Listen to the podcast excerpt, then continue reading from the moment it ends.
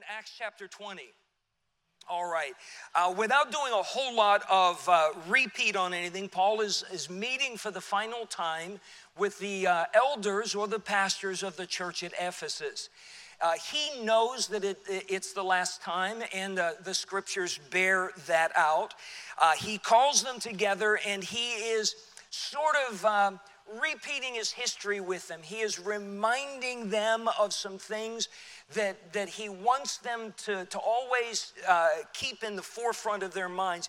Uh, he talked in verses 17 through 19, he reminded them of his faithfulness. Uh, during persecutions and difficult times, what manner he had been with them at all seasons.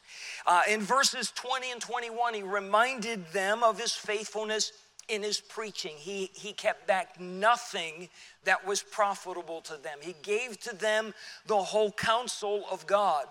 Um, he, in verses 22 to 24, he talked about his faithfulness in his prospects. He knew from the Holy Spirit of God that when he got to Jerusalem, that bonds and afflictions awaited him there. Uh, I will read again for us verse 24. I have it marked in my Bible because it is an astounding statement. Paul said, But none of these things move me. Neither count I my life dear unto myself, so that I might finish my course with joy in the ministry which I have received of the Lord Jesus to testify the gospel of the grace of God. None of these things move me.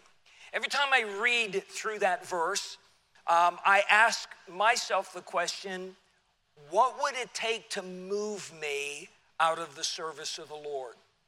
What would it take to make me quit or to give up or to turn back? I hope that I can honestly say with the Apostle Paul, nothing. None of these things move me. Um, but, but Paul was, he was not boasting, he was not pretending to be spiritual. His life backed it up. Um, he was that committed to the service of Christ. Um, we looked uh, at his faithfulness in proclaiming the gospel uh, in verses uh, 25 through 27 and again in verse 31. Uh, and we spent some time last week, very sobering message on the subject of, uh, of the Great Commission. The Great Commission is not optional, it is a commandment. The truth of the matter is, if we're not sharing our faith, we're not obedient Christians. Uh, Paul made this statement, look at verse 26 Wherefore I take you to record this day that I am pure from the blood of all men. We went back to Ezekiel chapter 3, we referenced chapter 33 where God gave to the prophet Ezekiel the same message twice. And he compared him as a watchman on the wall. If you remember, I had uh, Tom Weinshank over here as a watchman, and we sort of illustrated out uh, about the job of a watchman and the responsibility that he had. And God said, Ezekiel, I have made you a watchman on the wall. And if the enemy comes and you do not warn those people and they perish like that, uh, he said, Their blood is on your hands. And that is the reference that Paul is making here. And it is astounding. He said, I am pure from the blood of all men. That meant that there, everywhere he went, he witnessed to everybody came in contact with. We know from chapter 19 that during the time in Ephesus, everyone in that region called Asia, both Greek and Jew, heard the message of the Lord Jesus Christ. This man was a committed soul winner, and we need to take that to heart. We want to start tonight in verse 28 and, and Lord willing, finish this chapter if we can. Uh, Paul's faithfulness in protecting the flock of God. Look at verse 28. Take heed, therefore, unto yourselves and to all the flock over which the Holy Ghost hath made you overseers to feed the church of God which he hath purchased with his own blood. For I know this, that after my departing shall grievous wolves enter in among you, not sparing the flock. Also, of your own selves shall men arise, speaking perverse things to draw away disciples after them. Therefore, watch and remember that by the space of three years I cease not to warn every one night and day with tears. And now, brethren, I commend you to God and to the word of his grace, which is able to build you up and to give you an inheritance among all them which are sanctified. In the midst of all of this that he has spoken to the elders of Ephesus, to these pastors, he gets very, very serious with them in verse 28. Uh, Take heed, therefore, unto yourselves. Now remember, he's speaking to pastors. We know from the scripture that we are all going to stand before the judgment seat of Christ. Everyone that names the name of Christ. You're going to be there, I'm going to be there. But according to the scriptures, pastors are held to a higher standard at that judgment. Because I not only give account for myself, I give account for you. Um, were you fed? Uh, were you cared for? Were you taught correctly? Were you encouraged to live for God? And uh, so forth. And so Paul tells these, these pastors take heed to yourselves. Take heed to yourselves. Make sure you stay right with God. If you are a Sunday school teacher, if you are work with a junior church, can I by extension encourage you take heed to yourself? We give out all the time. It's important that we have time alone with the Lord to take in, or sooner or later, we're going to run dry and we're not going to have that which we ought to give out. There's a stern warning that is issued here. Can I say this to you? Whether I am your pastor or the Lord tarries and, and I'm taken to heaven and, and another man stands behind this pulpit, pray for your pastor. Pray for your pastor. If anybody in the church has a target on their back, it is the pastor of the church. Um, uh, you, what's, what's the statement in the Bible? Smite the shepherd, and what happens? And the sheep will be scattered. Some of you have lived through the, the heartache of a, of, a, of a pastor who didn't stay true and, and stumbled or fell, um, and know the reverberations of that. Pray for your pastor. Um, I covet your prayers, not just about this issue, but about everything, about my walk with God, about my joy. Um, that is one of the reasons why on, on weekends uh, I now text uh, about 70 to 75 pastors um, that I am praying for. Uh, from, from all over the country, several missionaries in other countries are, are, are on that list uh, because I understand what they're going through. Uh, there's a friend of mine, Jim Montoro uh, pastors uh, Pioneer Valley Baptist Church just across the state line in Westfield, Massachusetts. Uh, he has been to our men's conference. His wife's all, always with their ladies at ladies' conference. Uh, their youth pastor and teens were here at Powerhouse. Um, Brother Montoro's had COVID three times. Three times. The last time uh, was uh, about a year and a half, uh, maybe two years ago. Uh, it damaged his heart, they think permanently. Uh, it has caused issues, health issues for him that the doctors have no idea what to do about it. He has migraines, um, and nothing is helping with that. Um, he is a man, an outdoorsman a hunter, fisherman. He was also, um, a, you know, a bodybuilder type guy, spent time in the gym. Pastor's a great church. God has used him in just great ways. Um, he now weighs less than I do. Um, he, uh, he is struggling with his health. And just a couple of days ago, um, he just he sent me a text. Actually, it was last night. He sent me a text. He said, "Today is a particularly bad day." What do you do to encourage yourself when you don't think you can go on anymore? Do you understand? Preachers like that need a lot of prayer because he takes his, his, his uh, responsibility seriously. And he's got a church that he loves and he doesn't want to step down. He hasn't felt the, the necessity from the Lord to do so yet. And his church has been much like you. They have said, We're, we're with you in this. Um, so, yes, I need to take heed to myself. That is my responsibility. My walk with God is my responsibility. But I sure do appreciate the fact that you pray for me. And I hope that you'll never stop. Take heed to yourselves and to all the flock. And to all the flock. You have no idea how much your pastor watches out for you. Uh, you, you, have no idea uh, how aware I try to be of what's going on. Why do you think I ask you how many of you have a burden, a need in your life for prayer? It helps me remember where you're at and to pray for you. That prayer list that goes out on Wednesday night uh, is often my manual as to what your needs are and how to pray for you. Uh, praying over messages and so forth.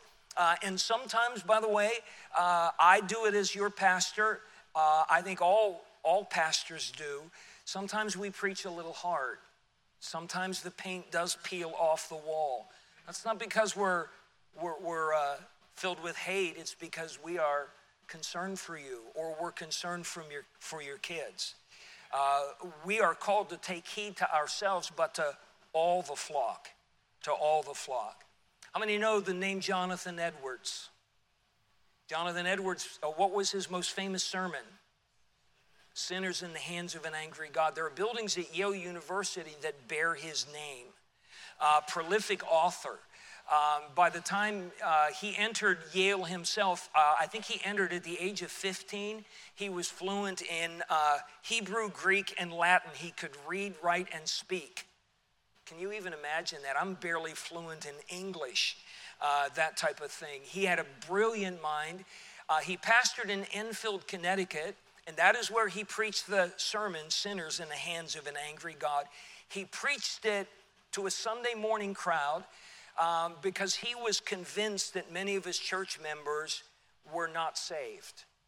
It was a congregational church that sadly practiced infant baptism, and so many people were there. They figured they were fine because their parents had them baptized as an infant. And uh, he knew that uh, salvation is and baptism are not synonymous. And so he preached it, and there was no response whatsoever.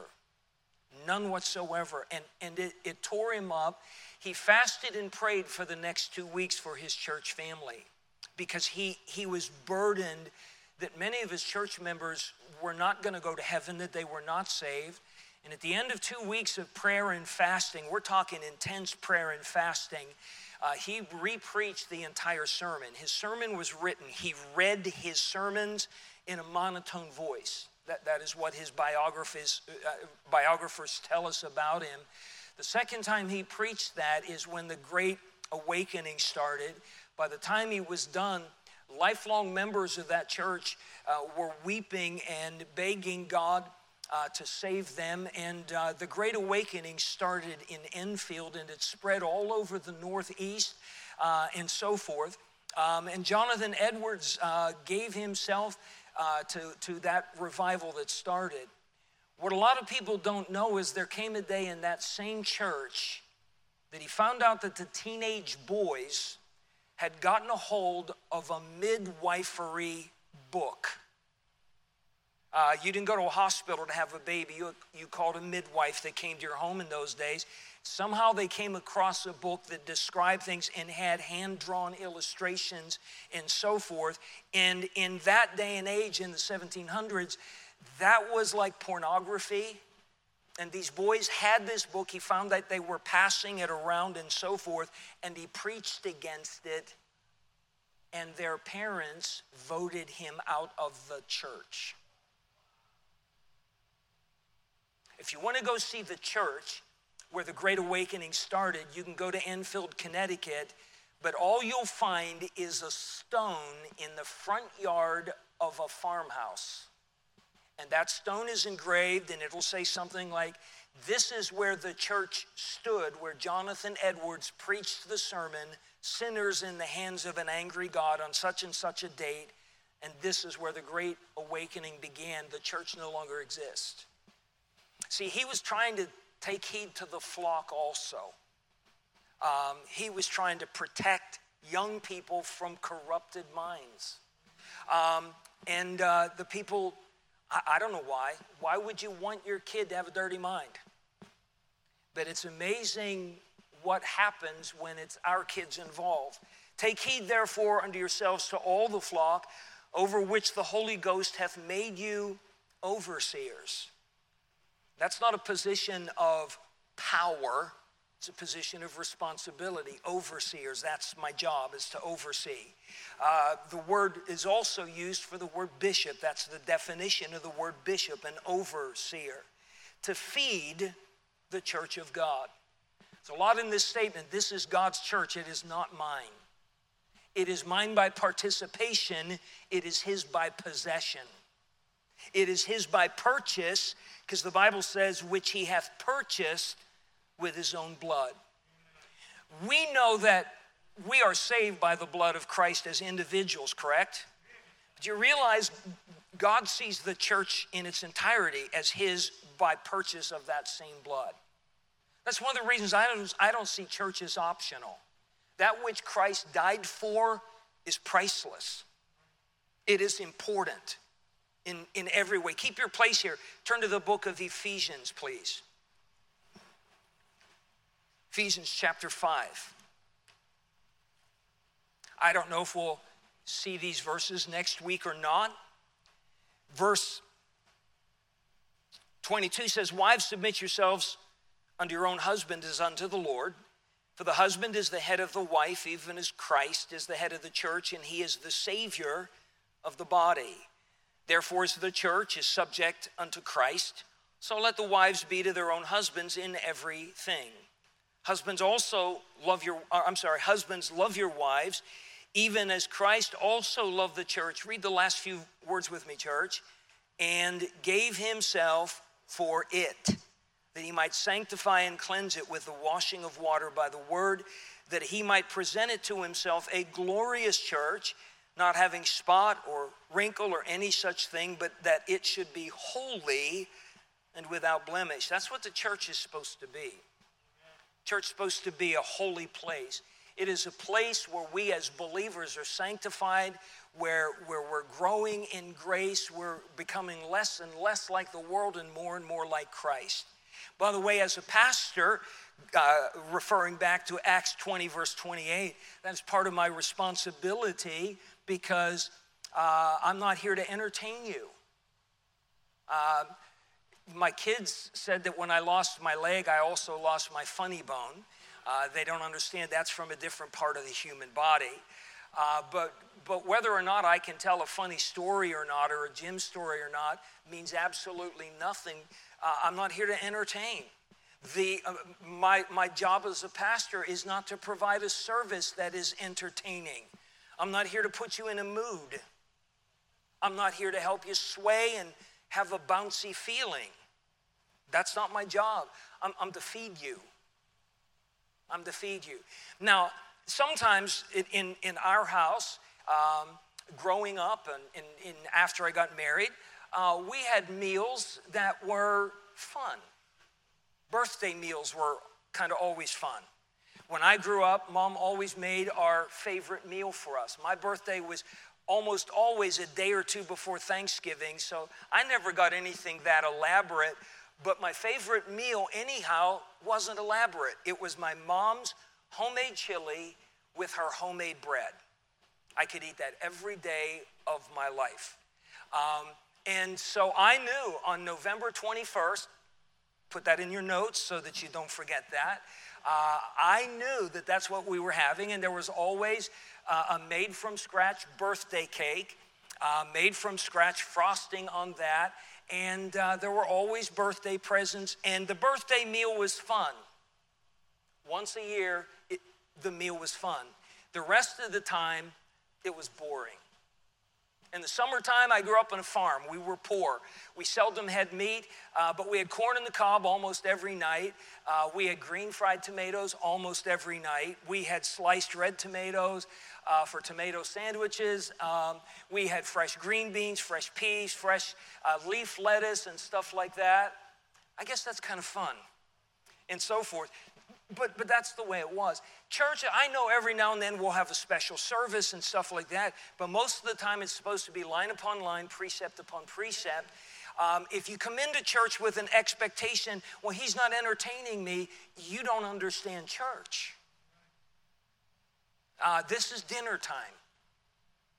Um, by the way, when, when we had dinner growing up, I lived in a day and age where once chores were done, we could get on our bike and take off and mom didn't even question where we were. How many lived in that world? You know, the rule was we had to be home by dinner. If we weren't home by dinner, oh, it was not a happy time in, in, in our house at all. Uh, that type of thing. We were expected there because mom prepared a meal. Can I just say this? I expect God's people to be in church when the doors are open because whether it's a meal to your liking or not, I've done my best to prepare a meal for you. And I feel like when you're not here, that food goes to waste. And that's a sad thing. The family conference, uh, there'll be a bunch of people that need help, won't get it next week, not because Brother Bain is going to drop the ball, not because Mrs. Bain's going to drop the ball, it's just going to be because they weren't here. The movie theater isn't going to help your family. Netflix ain't going to help your family. I'm, I'm, just, Little League ain't to help your family, but church will. Um, I, I'm not getting very far, am I? So we're finding the pastor's responsibility. I'm trying to sort of let you in on what my calling's all about, what church is all about. And again, part of the importance there to feed the church of God, which he hath purchased with his own blood. That's how important church is. Church is not just essential when we're mad because there's a pandemic shutdown. Remember when everybody had that on their Facebook page? Church is essential, and we're all mad at the government, and then we open church up and they still didn't come. I don't, I don't get that. Uh, have you noticed, by the way, they're talking pandemic again? They're talking COVID and, and uh, masking up and all those kind of things. Uh, I think we need to be praying for a country. I don't think people are going to go for it again. I'm just kind of putting this out there. Um, I've been praying about it. I don't sense any leadership from the Lord that I'm shutting the church down again. Um, you decide what you're going to do if that, that time comes, but um, fool me once, shame on you, fool me twice, shame on me. Anyhow, that commercial was free. Now, as Paul builds from this premise of take heed to yourself, Pastor, take heed to the flock of God over which God's made you overseers, feed the church of God which he hath purchased with his own blood. Here's one of the reasons why. Verse 29 For I know this, that after my departing shall grievous wolves enter in among you, not sparing the flock. The followers of God have traditionally, from Old Testament and New, been compared to sheep. The Lord is my shepherd, I shall not want. So the flock is always a reference to the people of God. In the Old Testament, the nation of Israel was called the flock of God. In the New Testament, uh, the church is called the flock of God. And wolves have never been pictured as anything but evil.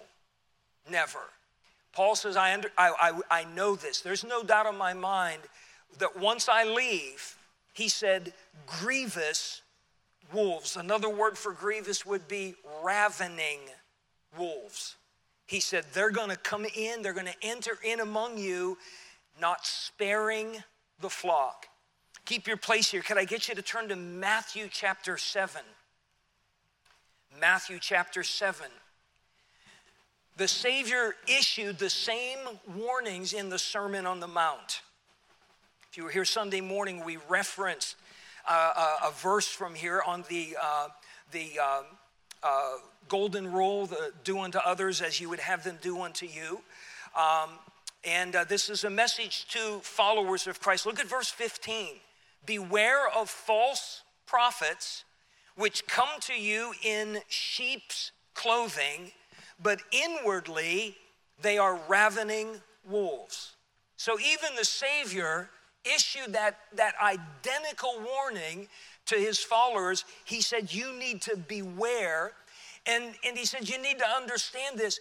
They're not coming in saying, I am a false prophet. They're going to come in looking and sounding like us. They're going to come to you in sheep's clothing but he said, inside, inside they are, they are ravening wolves. That is the same word grievous in Acts chapter 20. He said, verse 16, ye shall know them by their fruits. Fruits means the end result, what we produce. Okay? He said, You'll know what they are by that which they produce. They'll produce that which is not holy. Remember Ephesians 5 that it should be holy and without blemish? False teachers don't produce holiness. Uh, they, they don't produce spiritual growth. They don't produce spiritual fruit. You'll know them by their fruit. Do men gather grapes of thorns? Yes or no? No. Do they gather uh, figs of thistles? Yes or no? No. Um, even so, every good tree bringeth forth good fruit, but a corrupt tree bringeth forth evil fruit. A good tree cannot bring forth evil fruit, neither can a corrupt tree bring forth good fruit. Every tree that bringeth not forth good fruit is hewn down and cast into the fire, whereby by their or wherefore by their fruits ye shall know them. History is replete with false teachers of all kinds. All kinds. When I was in Bible college in the uh, late 1970s, I remember uh, one night in, at our break time, uh, everybody was talking about the news of a, a, group of people from the People's Temple. How many heard of them? Um, they were led by a pastor by the name of Jim Jones. Jim Jones started off uh, portraying himself as a Bible believing preacher. It is said that, like David Koresh of the, uh, of the group from Waco, Texas, that he could quote scripture by the hour. Uh, I mean, he had that much memorized and, uh, and so forth. He was a, a, leader of a group called the Disciples of Christ. I don't know if you knew this, uh, but Ronald Reagan was a member of the Disciples of Christ, not that particular branch of it. Uh, but he portrayed him uh, himself as this but little by little he began inserting his own teachings and doctrines in there um, and uh, little by little, he won these people over that they no longer used the Bible as their source of truth. Uh, it was uh, his ability to uh, interpret the Bible. Uh, beware of people that tell you don't read the Bible. Jehovah Witnesses tell their people don't read the Bible, it will corrupt you. What they mean by corrupt you is that it will expose their false teaching. Um, and, and so forth. And, uh, you know, it, it, he, he conditioned them I am the voice of God for you. No, the Bible is the voice of God for us. I just happen to be a mouthpiece, and if what I say doesn't line up with the Bible, then it's time to get a new pastor, right? Okay? But he taught them you know, even if what I'm saying is different from what you know in the Bible, you listen to me. It, got so bad, and while he was still in California, one Sunday he announced, uh, God has revealed to me that all of you are married to the wrong person. And he conducted a church wide divorce ceremony and then repaired them up. And they went along with it. Um, eventually, you know, over a thousand of, of his followers moved with him to Guyana, South America. Um, and uh, so forth. Uh, they should have known something was wrong that he had uh, guard towers all around the compound, people up there armed with weapons, not to keep jaguars and, you know, uh, wild critters from the jungle from getting you, but from keeping you to, uh, from leaving. And of course, the, you know, there was the mass suicide where over a thousand people died. That's a false teacher, but understand he didn't come in teaching those doctrines. He came in pretending that he was a sheep, but he was a, he was a wolf. Uh, the Savior warned against it. We're back in Acts chapter 20, and Paul is saying, You need to understand they're coming in. How are you and I supposed to know a false teacher? How? You have an iPad, right, Pat? No, we have a Bible why do you think that I, I ask you to turn to scriptures? Uh, uh, you, you need to see uh, that, that what I'm preaching or anybody behind this pulpit is coming from the Bible. Um, and, and, so forth. And, and you also ought to be looking at those scriptures to make sure that things aren't being pulled out of context because we can do that if we're, if we're not being uh, faithful to the Word of God. You, you got a Bible. Uh, then you start watching the fruit of things. Is, is this church moving in a direction that honors God? Or are we becoming more and more like a nightclub? Are we becoming more and more like the world?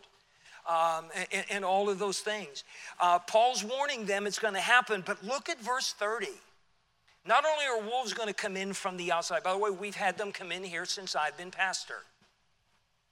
We've had people that came in and uh, you know, uh, wrote on their visitor's card, we'd like to, we, would uh, appreciate a visitor, a visit from the pastor or whatever. And then you find out um, you know, they, sometimes they're just real blatant.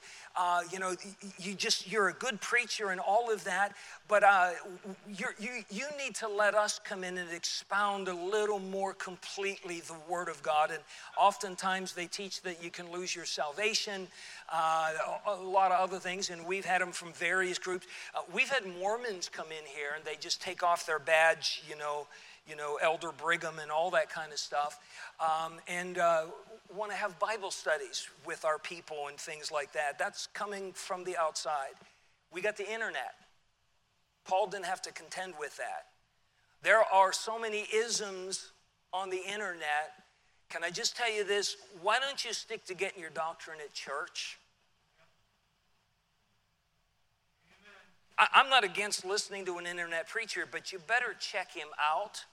By the way, if you have to check her out, you already know your answer she's unbiblical. Women can teach women, but women don't pastor churches biblically.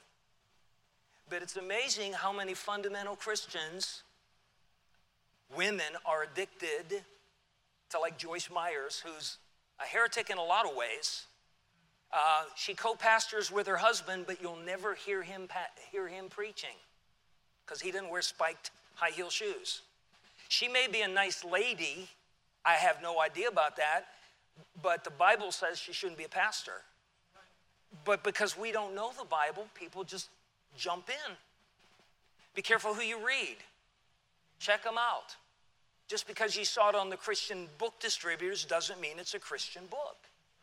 Um, but it's not just coming from the outside, verse 30. Also, of your own selves shall men arise speaking perverse things to draw away disciples after them. Not only do we have to worry about corrupting influences from without, Paul's telling the pastor you just have to be careful on the inside as well. Um, there, there's, there, there's always going to be somebody that wants preeminence. Turn back, if you would please, to 3 John. 3 John that word popped to mind, and here's a, an example of that. Paul, or, I'm sorry, John is, is writing here to a man by the name of Gaius. He says in verse 9, I wrote unto the church, but Diotrephes, evidently a man within the church, who loveth to have the preeminence among them, receiveth us not. Wherefore, if I come, I will remember his deeds which he doeth, prating against us with malicious words. And not content therewith, neither doth he himself receive the brethren, and forbiddeth them that would, and casteth them out of the church. This is a guy within the church that just thought he was all that in a bag of chips. The preeminence is the word that John used. Um, and John was an, a, an apostle of Christ uh, hand chosen, highly respected, greatly used of God. Um, and the word prating means uh, criticizing, uh, that type of thing with malicious words, trying to tear down John, trying to tear down his ministry, um, and, and so forth. Be careful, all of us, people within the church that are always telling you the faults of everybody else in the church. You do understand that they're also telling everybody your faults. You do understand that. Gossips have no loyalty to anybody but themselves. I learned a long time ago that those who are, who are tearing other people down to make themselves look more spiritual or more important, um, they're, they're just dangerous people. And this is what that Diotrephes was all about. And, uh, you know, if, if, other preachers came in, you know, he would tear them down as well.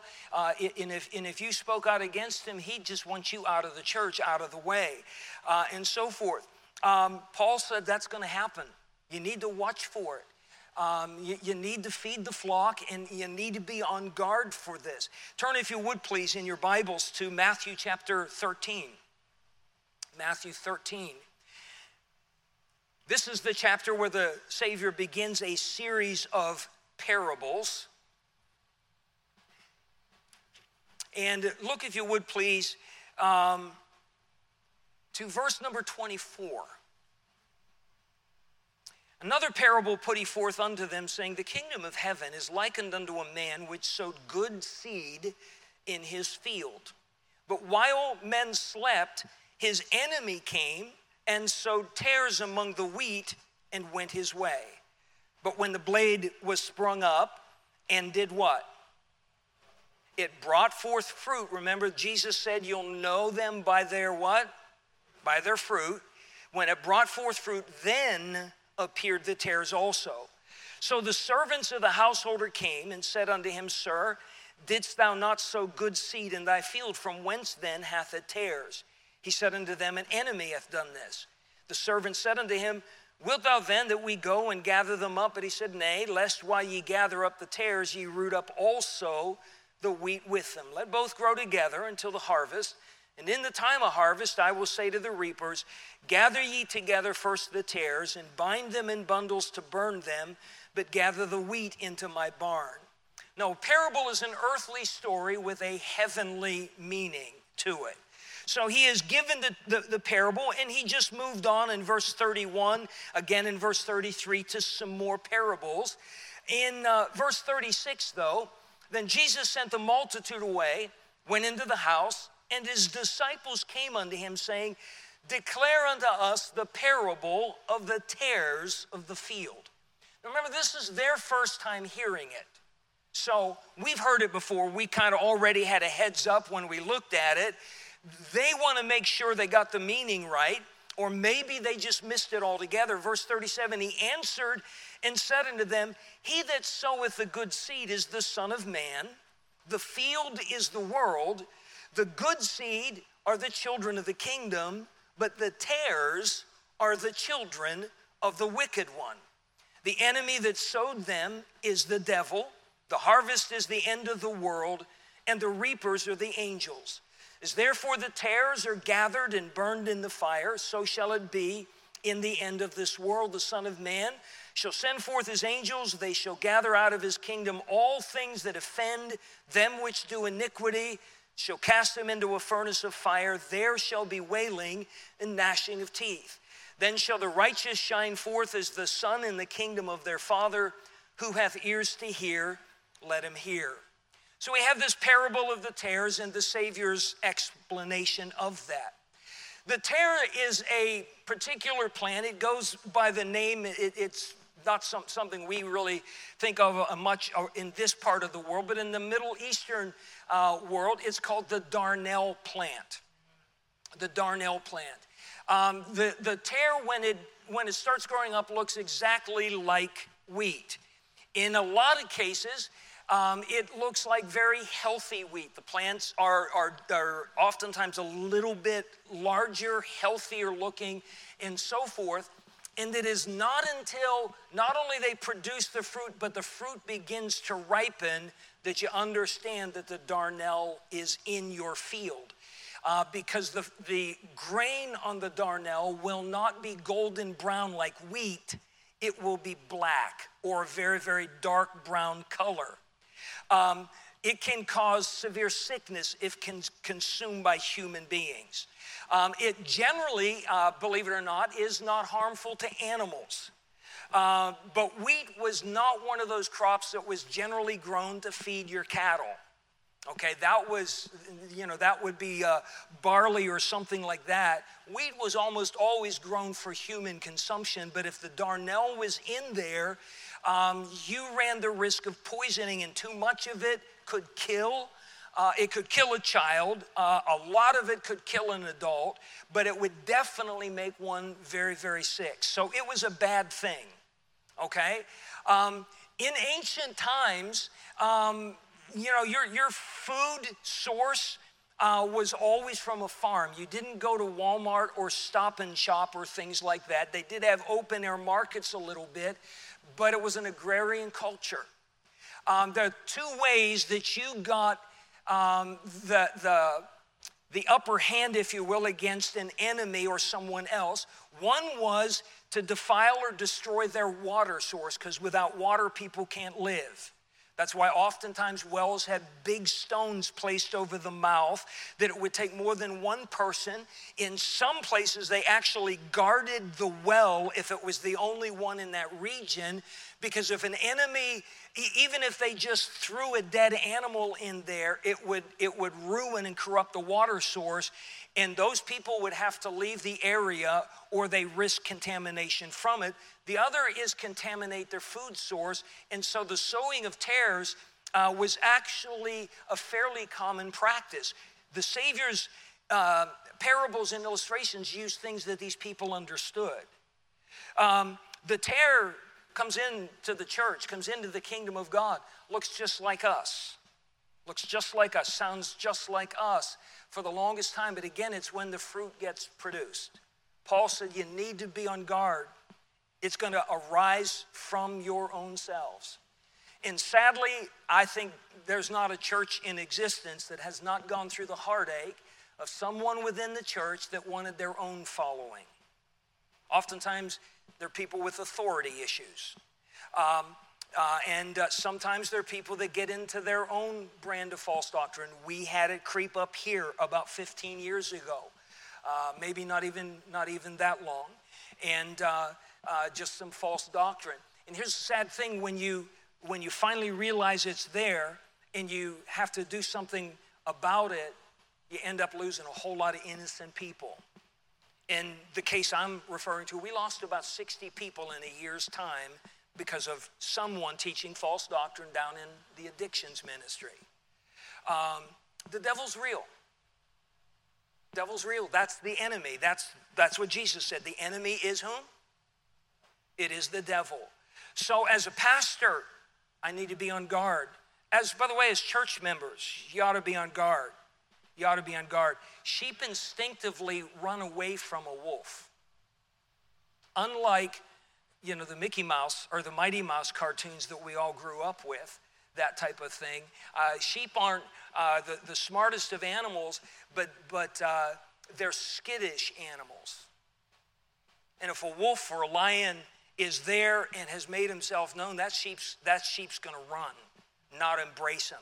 Let's go back to Acts chapter 20, and I, I'm not going to finish, but I, I, I will the next time we're together. Therefore, watch and remember, Paul says. Watch and remember. As a pastor, I'm to watch. I watch for your soul. Hebrews 13. I watch for your soul. I pray. Um, I, I, don't sleep much um, these days. Uh, last night, the night before that. And um, I gave up commiserating over the fact that I can't sleep and realized we live in perilous times my church family needs prayed for. I pray for our teenagers. I really do. I, am burdened for our teen, I'm burdened for our teenage young men. Uh, I'm burdened for our families. That's why we're doing a family conference. Um, I, I'm, I'm burdened. I've got a list of people in our men's prayer meeting. We got a list of people, almost all men, that we're praying for for salvation. You already know who one of them is. Uh, that type of thing. When I'm awake at night and, and praying like that, I'm watching. When I'm praying over messages, I'm, I'm watching. I'm, I'm, watching for your soul. I want you to grow. I want you to be strong. I want your families to be strong. I want you to be safe. I want your kids to be safe. We live in such a corrupt, defiled world. Keeping our kids undefiled is a full time job. Um, and, and, and I, I want to be as much of a help as I can. And Paul said, Watch and remember, you watch, and now you remember what I did for you. That's why he took all that time uh, up through verse number uh, 27 to remind them because these pastors are now to do exactly what Paul did. Watch and remember that by the space of three years, I ceased not to warn everyone night and day with tears. Night and day with tears. How many parents here have spent sleepless nights over one or more or all of your kids? Anybody? Maybe they were sick. Maybe they were struggling spiritually. Um, we, we've, we've all done that. Would you understand your pastor does the same thing? Your pastor does the same thing. Paul said for three years, night and day, yeah, I warned you. I warned you about that midwifery handbook. Hopefully, you're not going to kick me out of the church because I nailed your kids on something they were doing wrong. I was just trying to warn you because I love your kids. That's what Jonathan Edwards was trying to do, but the parents didn't get it. And by the way, I believe they doomed their church to extinction. Um, Paul said, I want you to follow my lead. And remember, that's how I did it, and that's how I want you to do it. So, this is a, if you will, tonight is a Bible study, the pastor preaching to himself. Maybe the pastor explaining himself to the people of God, but at the same time encouraging the flock of God to understand uh, that you are loved and you are prayed for. Please pray for your pastor. If we have that kind of a relationship, there's no, there's no telling what God can do. Amen. We need to stop there because the air conditioning went off. Amen. Let's pray together. Father,